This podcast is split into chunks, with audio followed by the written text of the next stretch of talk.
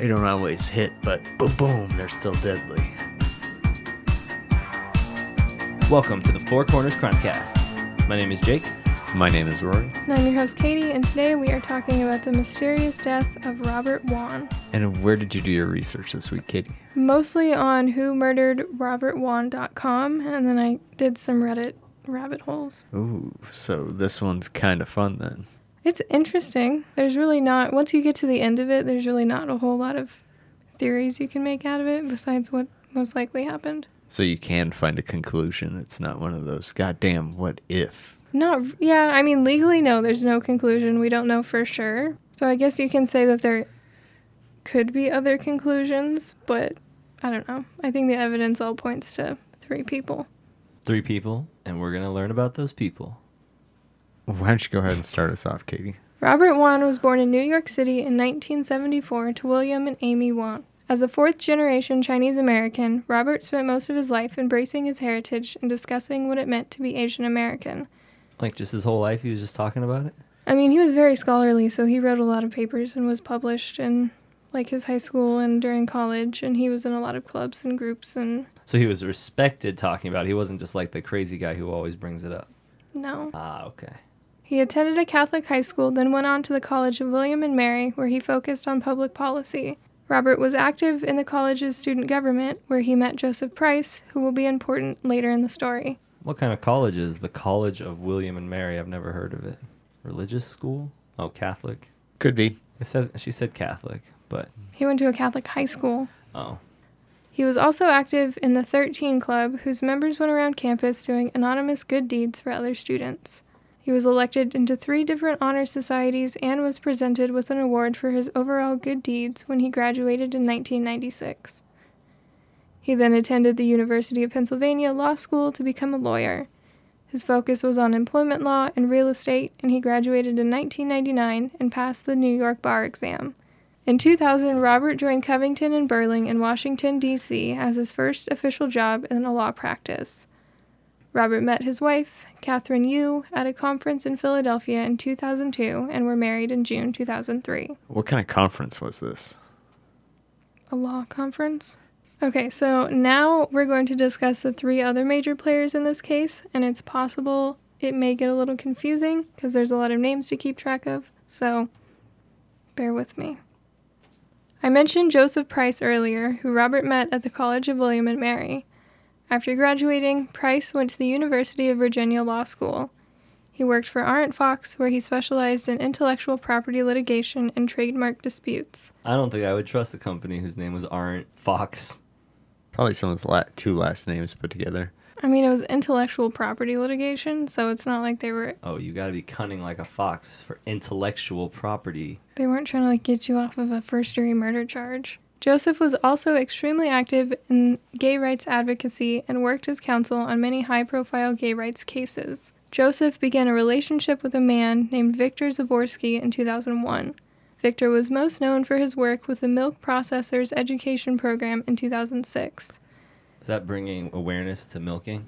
Basically, yeah. So Wait, really? some people probably don't know, like younger people, but do you guys remember the Got Milk ads with the milk mustaches? Yeah. Ah, that, That type was- of milking. Those ads. If people don't know about the ads, they definitely don't know about the fucking like how fake the mustaches were. See, do you also remember the uh Aaron Burn, Aaron Burn, the guy that had a whole bunch of peanut butter in his mouth and was trying it was on a call-in game show and was trying to answer the Answer a question. question. That was the first Got Milk commercial that I remember. I do remember that commercial. That was a good one. That was excellent. Remember Derek Jeter? Hated him. Cindy Crawford did a Got Milk. Seal, I think, did a Got Milk commercial. Pretty much everyone that was famous during this time period did a Got Milk. Pretty sure Darryl Strawberry did one too. How how young of fans do we have? This is some graphic content, right? If you're under a certain age, People after the year 2005 probably don't remember this. So Even younger than that. I mean, if you were born in 2004, you would have been two 16. then. And 17 year now you're listen to us. 17. So Yeah, but- Spotify's an all ages platform. Yeah. You know what? Thanks, Spotify. We don't care. Thanks for listening. even people that were like six at that time that are Six year olds might listen to us. Yeah, I do remember Got Milk though, Katie. Yes. Anyway, so yeah, His job was basically promoting milk and drinking milk. Oddly enough, that was a thing we did here. Osteoporosis didn't stand a chance. You know what? I th- I just had a great idea for an almond milk or soy milk commercial. So you just have like a weird, creepy guy sitting around in his apartment, and there are like open containers of milk everywhere, and he's just sitting there chugging down some milk in front of a TV, playing a whole bunch of uh, like squiggly lines. Is it gonna say not milk? Damn it,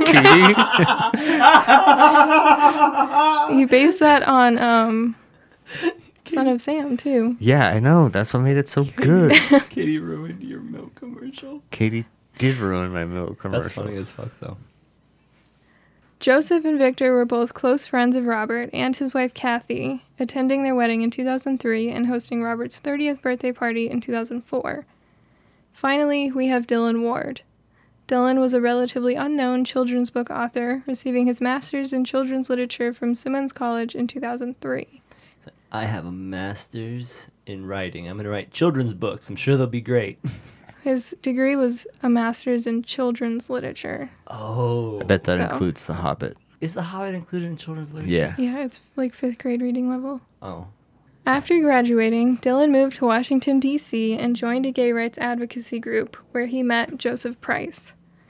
He began renting a basement apartment from Joseph and Victor, who were again in a relationship and living together.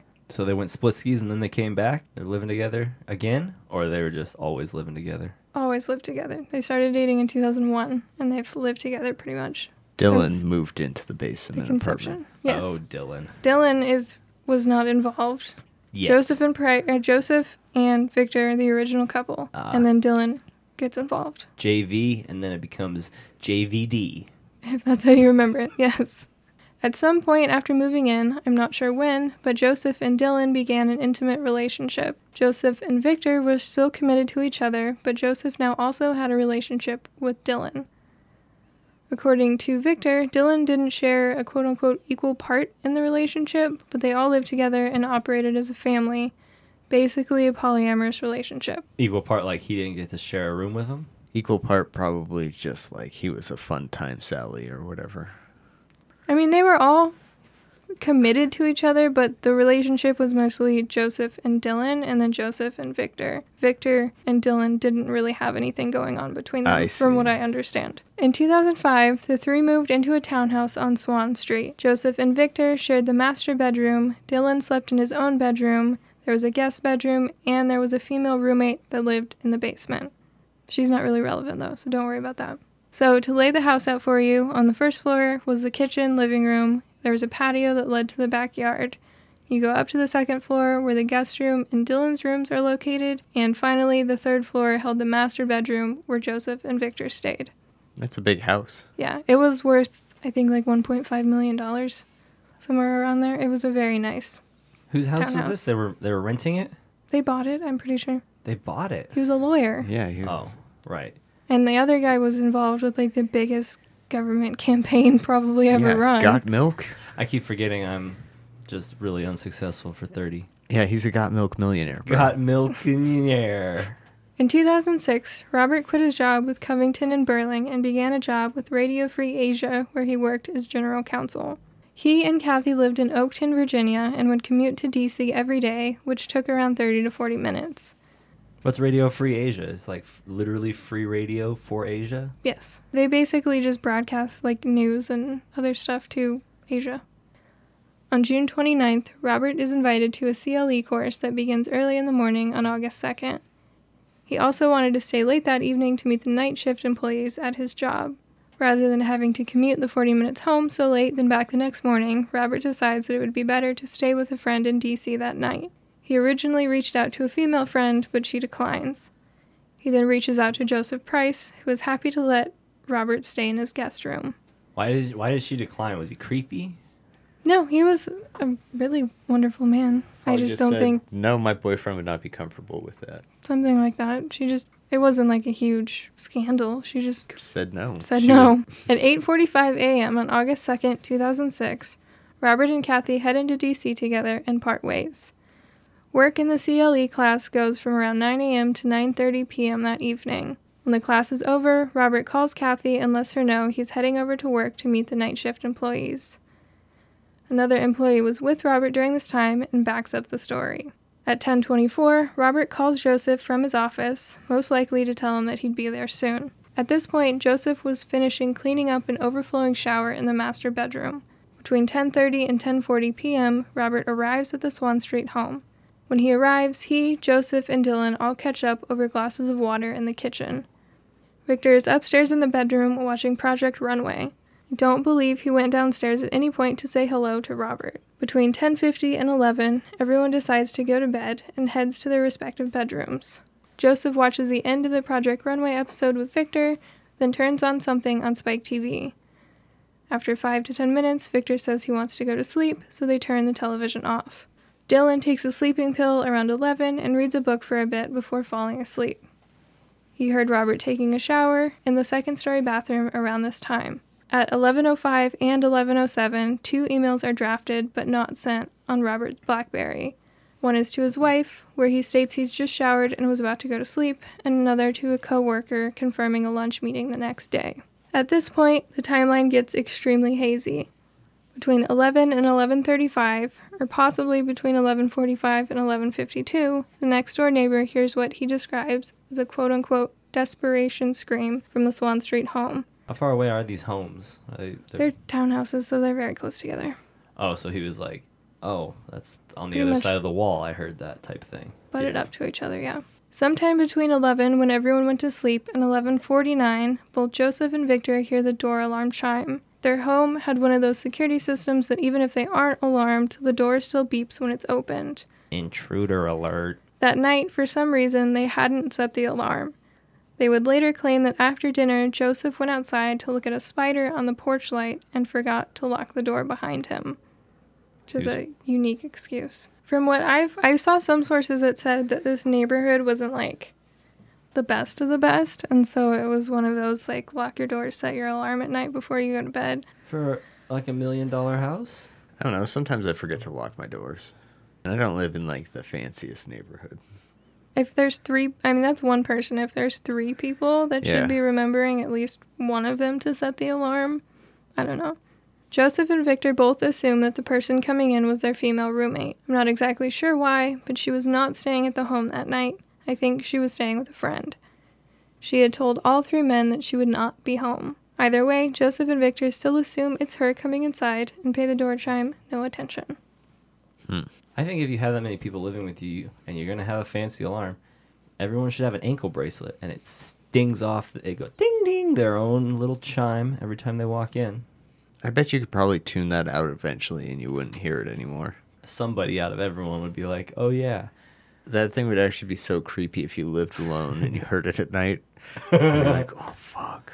oh who's here?" At 11:49, Victor calls 911. Victor tells the operator that they need police and an ambulance as someone came into their home and stabbed their house guest. Victor says that Robert has been stabbed in the stomach and is not conscious. Victor tells the operator that he is upstairs and his partner is downstairs with Robert. He says he believes that an intruder came into the home and stabbed him as they heard the door chime. The operator tells Victor to go downstairs and apply pressure to wherever Robert was stabbed and hold it until the paramedics arrived. Then, Victor says that he was stabbed in the heart in the center of his chest. You can at one point hear Victor talking to someone, then he says that Robert is breathing but needs help now.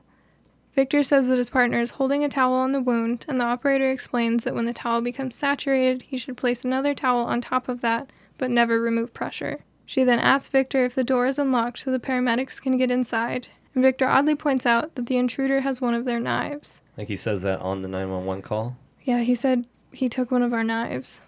Then he says that they were upstairs and did not hear the door chime until they heard screams. Then they ran downstairs and they heard the chime go off. Which isn't true.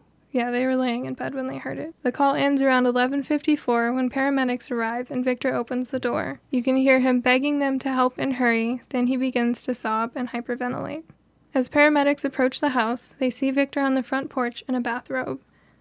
They ask where the victim is, then enter the house and walk up the stairs, where Dylan is standing about three quarters of the way up. They also ask him where the victim is, and Dylan just points at the guest room and walks into his room. The paramedic later said that Victor's sobbing didn't seem sincere and that Dylan would not look him in the eye. How did he sound on the 911 call? Like sin- sincere, insincere, nonchalant? I mean, to me, it sounds insincere because he goes from crying to totally fine and giving weird facts and then crying again. It's very straight to the point at some points, and then other times he's crying like he's actually upset. But he was the only one in the house that was upset in any way, shape, or form. When the paramedic enters the room, he finds Robert lying on the pull-out bed with his head on the pillow. The pillow is fluffed, with the only indentation under his head, as if he hadn't moved since lying down. Robert is lying on top of the sheets, with the top sheet and comforter pulled down at the end of his bed. Robert is dressed in his normal sleeping clothes and has his mouth guard in. Joseph is sitting on the edge of the bed with his back to the door. When the paramedic asked what was going on, Joseph says he heard a scream and moved out of the way. But at no point when the paramedic was in the room was Joseph actually touching Robert. Oh no shit! So he didn't really have pressure on his chest. No, he was just sitting there. He had one leg on the on the bed and one on the floor, and he was just sitting there next to him.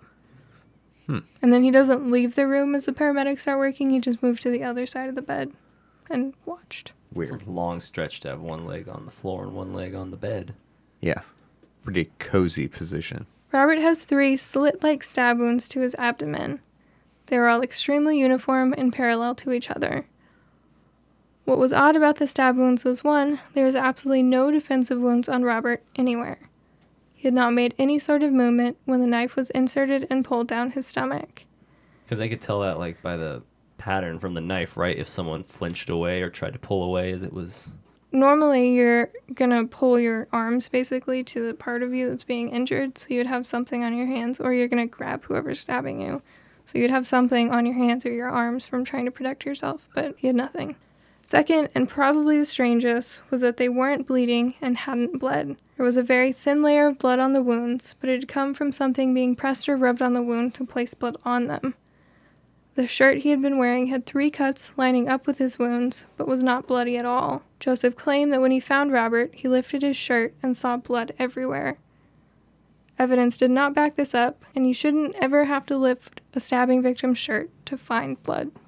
That's really weird. Yeah, so there was no blood anywhere, and he was stabbed. These are huge, four inch deep wounds. Most people, when they get stabbed, they do their best to clean it up, and then before they die, they put on a fresh shirt and match the stab wounds so you can find the stab wounds in them post mortem. Yeah, it was just very strange. There was just not a drop of blood. It was perfectly pristine, like you walked into a fucking hotel room. Joseph, Victor, and Dylan looked freshly showered and dressed to paramedics and police.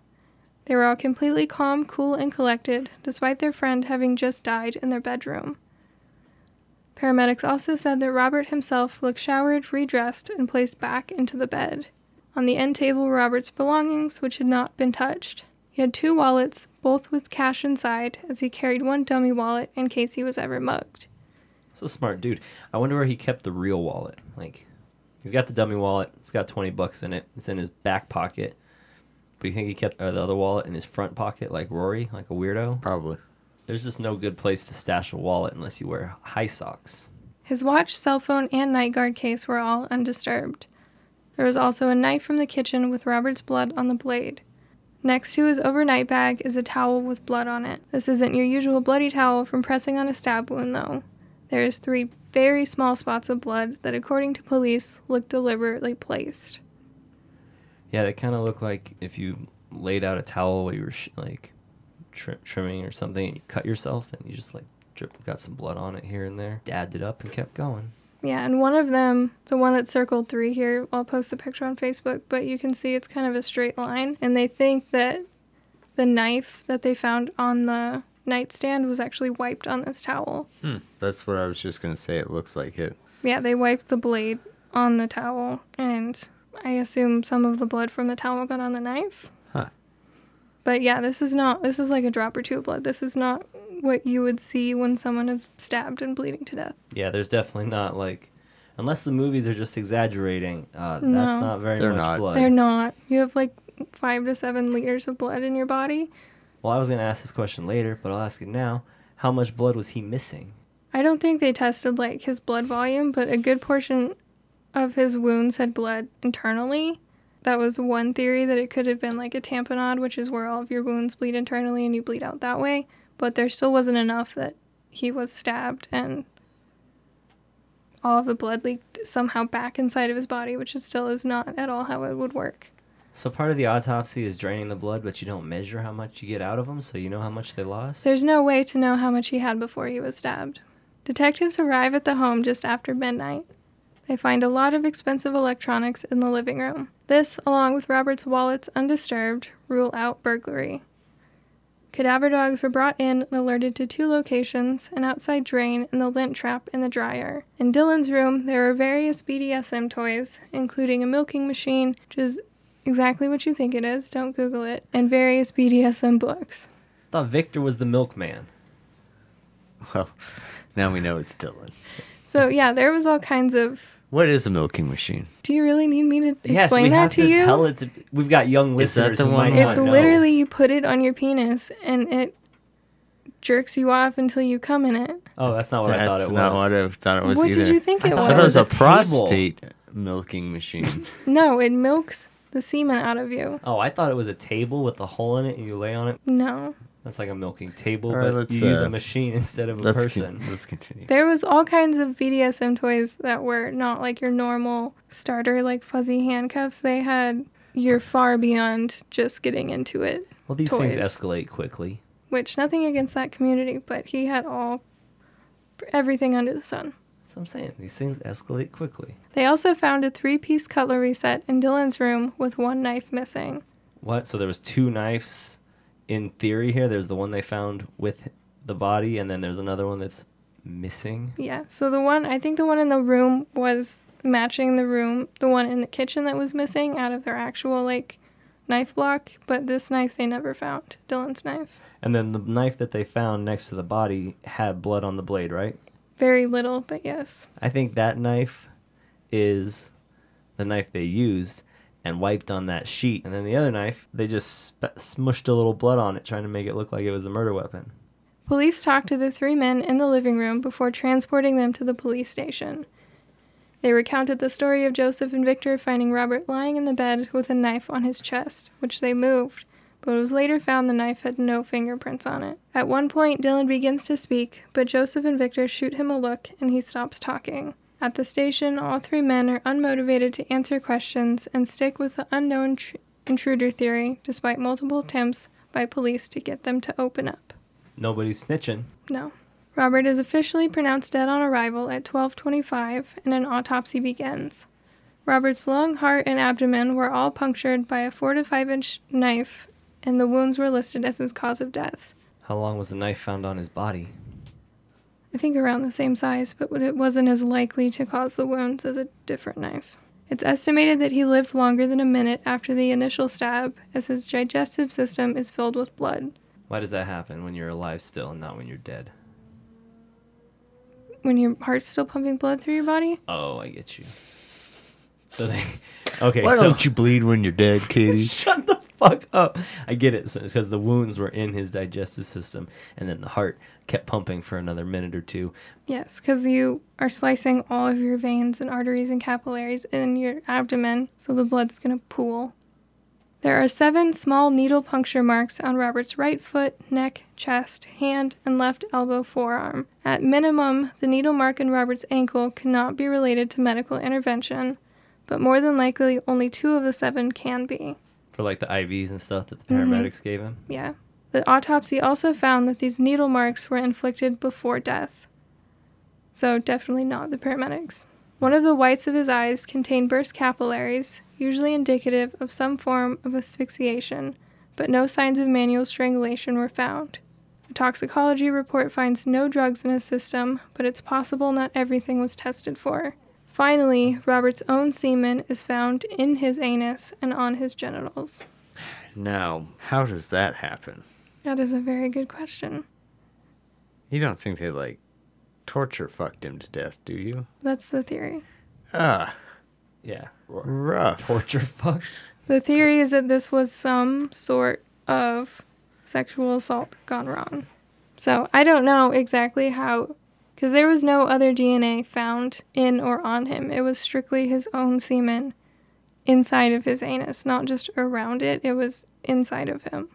And it was around the area, right? Yeah, and it was like on his genital area. So even if someone had taken him in and showered, you would have thought that they would have that would have gotten all cleaned up.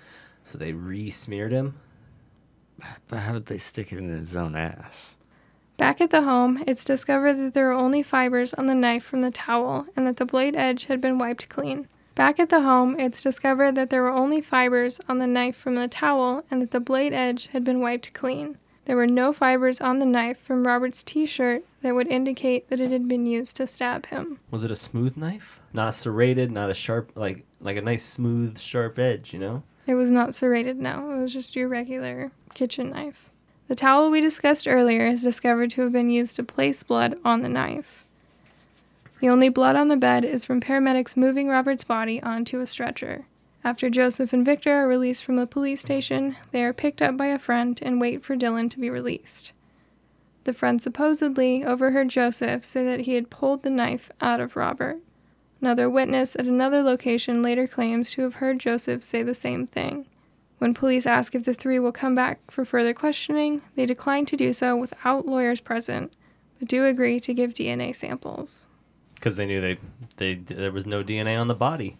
On August 4th, Joseph, Victor, and Dylan traveled to Oakton to speak to Robert's wife, Kathy, and tell her what they knew. Ooh, bold move.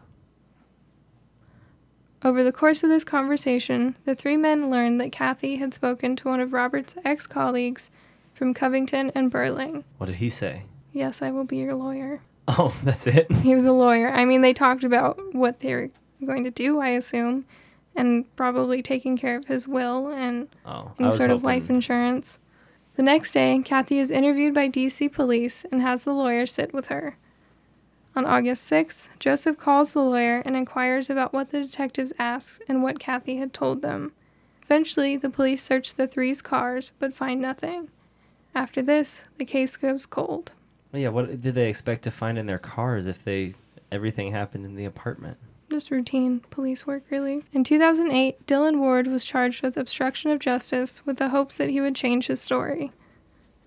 Police also told Joseph and Victor that they would be arrested for the same if they didn't start telling the truth. How could they do that? Just like like why would they what what what did Dylan do to get obstruction of justice? I guess is my question. I think police believed that he was the most involved in Robert's death.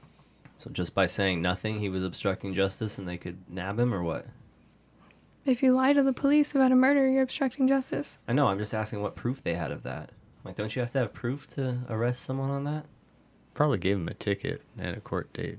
There's a very long, detailed affidavit for his original arrest that I can send you if you want. But No, it it's okay. details the whole theory, what they think happened, who they think was involved. Well, that makes more sense. I was just trying to get to the bottom of that. So, I mean, they had what they thought was evidence, and then you take it to court to see if it's real, legitimate evidence that you can be sent to prison for. And then they lose a timeout if they are wrong. Like, there's no ramifications if they fucking drug you through court for nothing. No, that's the whole entire court process. Well, yeah, there there can be. I mean, you can technically sue the city or state or whoever is charging you with it, but why would you? You just got off free.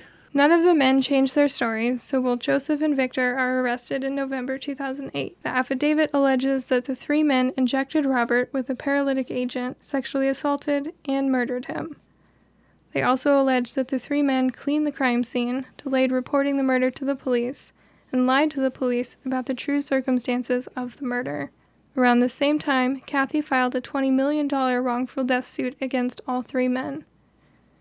In 2010, a judge ruled that all three were not guilty of obstruction, conspiracy, and tampering with evidence.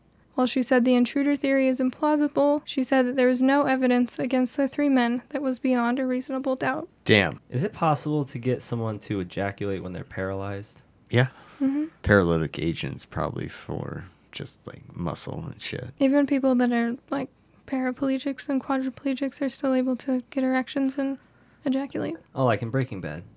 Yes, literally that can happen. Okay. The wrongful death suit was settled for an undisclosed amount. Three men moved to Florida, where they're likely still living.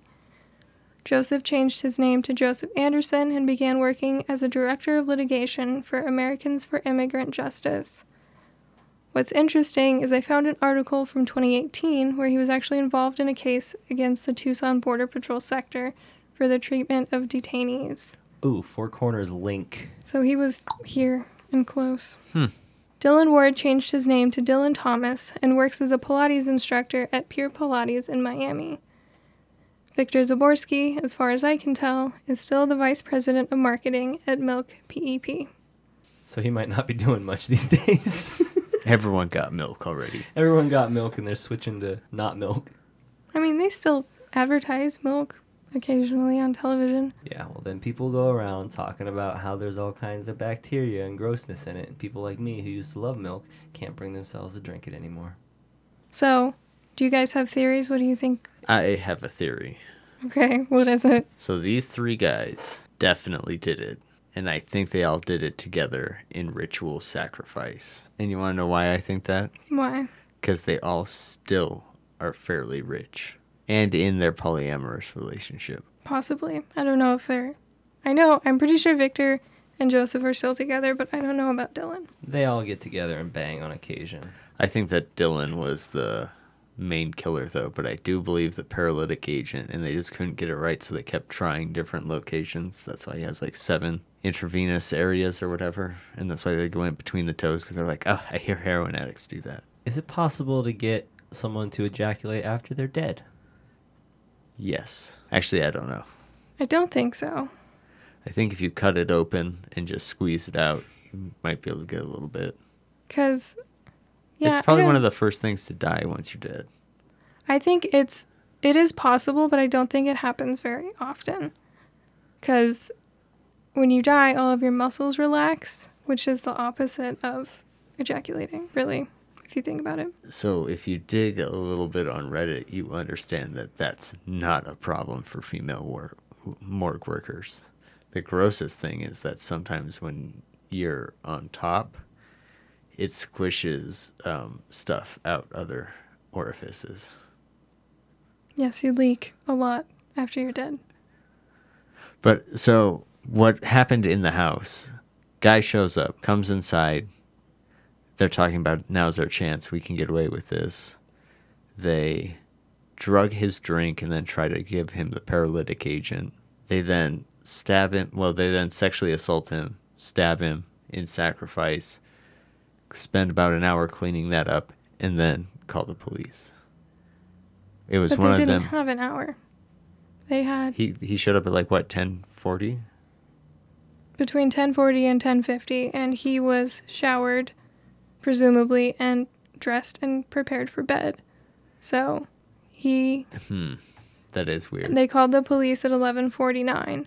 So at that point you have between I mean 50 minutes Yeah, like basically an to hour. murder someone and then clean the entire crime scene, shower a dead body, Unless redress They them. They did it in the shower. they did it outside at the drain. They did. Well, yeah, I guess that's true. And then the d- cadaver dog came to the lint in the laundry because they had Wash the towel. dried or washed the clothes that were in there. I think they would have just dried them. You wouldn't have time to run a Yeah. full cycle on a washing and a drying. They dried them to dry them when the from the outdoor shower that they used. and then they all showered. well, I'm my guess is that like Dylan didn't know them, know him as well as the other two did, right? No, he did not. Okay, so I think he did it. He stabbed him outside as he walked into the backyard a couple times. So what about the emails that were drafted? You think that was Cover someone up. else? Cover up them, yeah, on his BlackBerry. Why wouldn't he hit send? Or whoever whoever typed. Yeah, it hit why would send? he, why would he not send them? He was murdered as he was typing them. Why would you not send them if you were murdered? That's what I'm saying. Why would you not send them if you were not? Here's what I think happened. Really, I, I was pretty much right along the line with Rory there, but I gotta change my theory now. So this is what happened. Dylan, when they were all fucking down there drinking water, had already somehow drugged Robert's water and then tried to get him to go do stuff with him. Yeah, he was thinking he'd sexually assault him, basically, because he was all sour because Victor and Joseph were going to go upstairs and do their thing. Even in his drug state, Robert was like, no, no, no, I'm not down for this. And then Dylan got pissed off and, uh, you know, he injected him with some paralytics and then uh, they all killed him from there.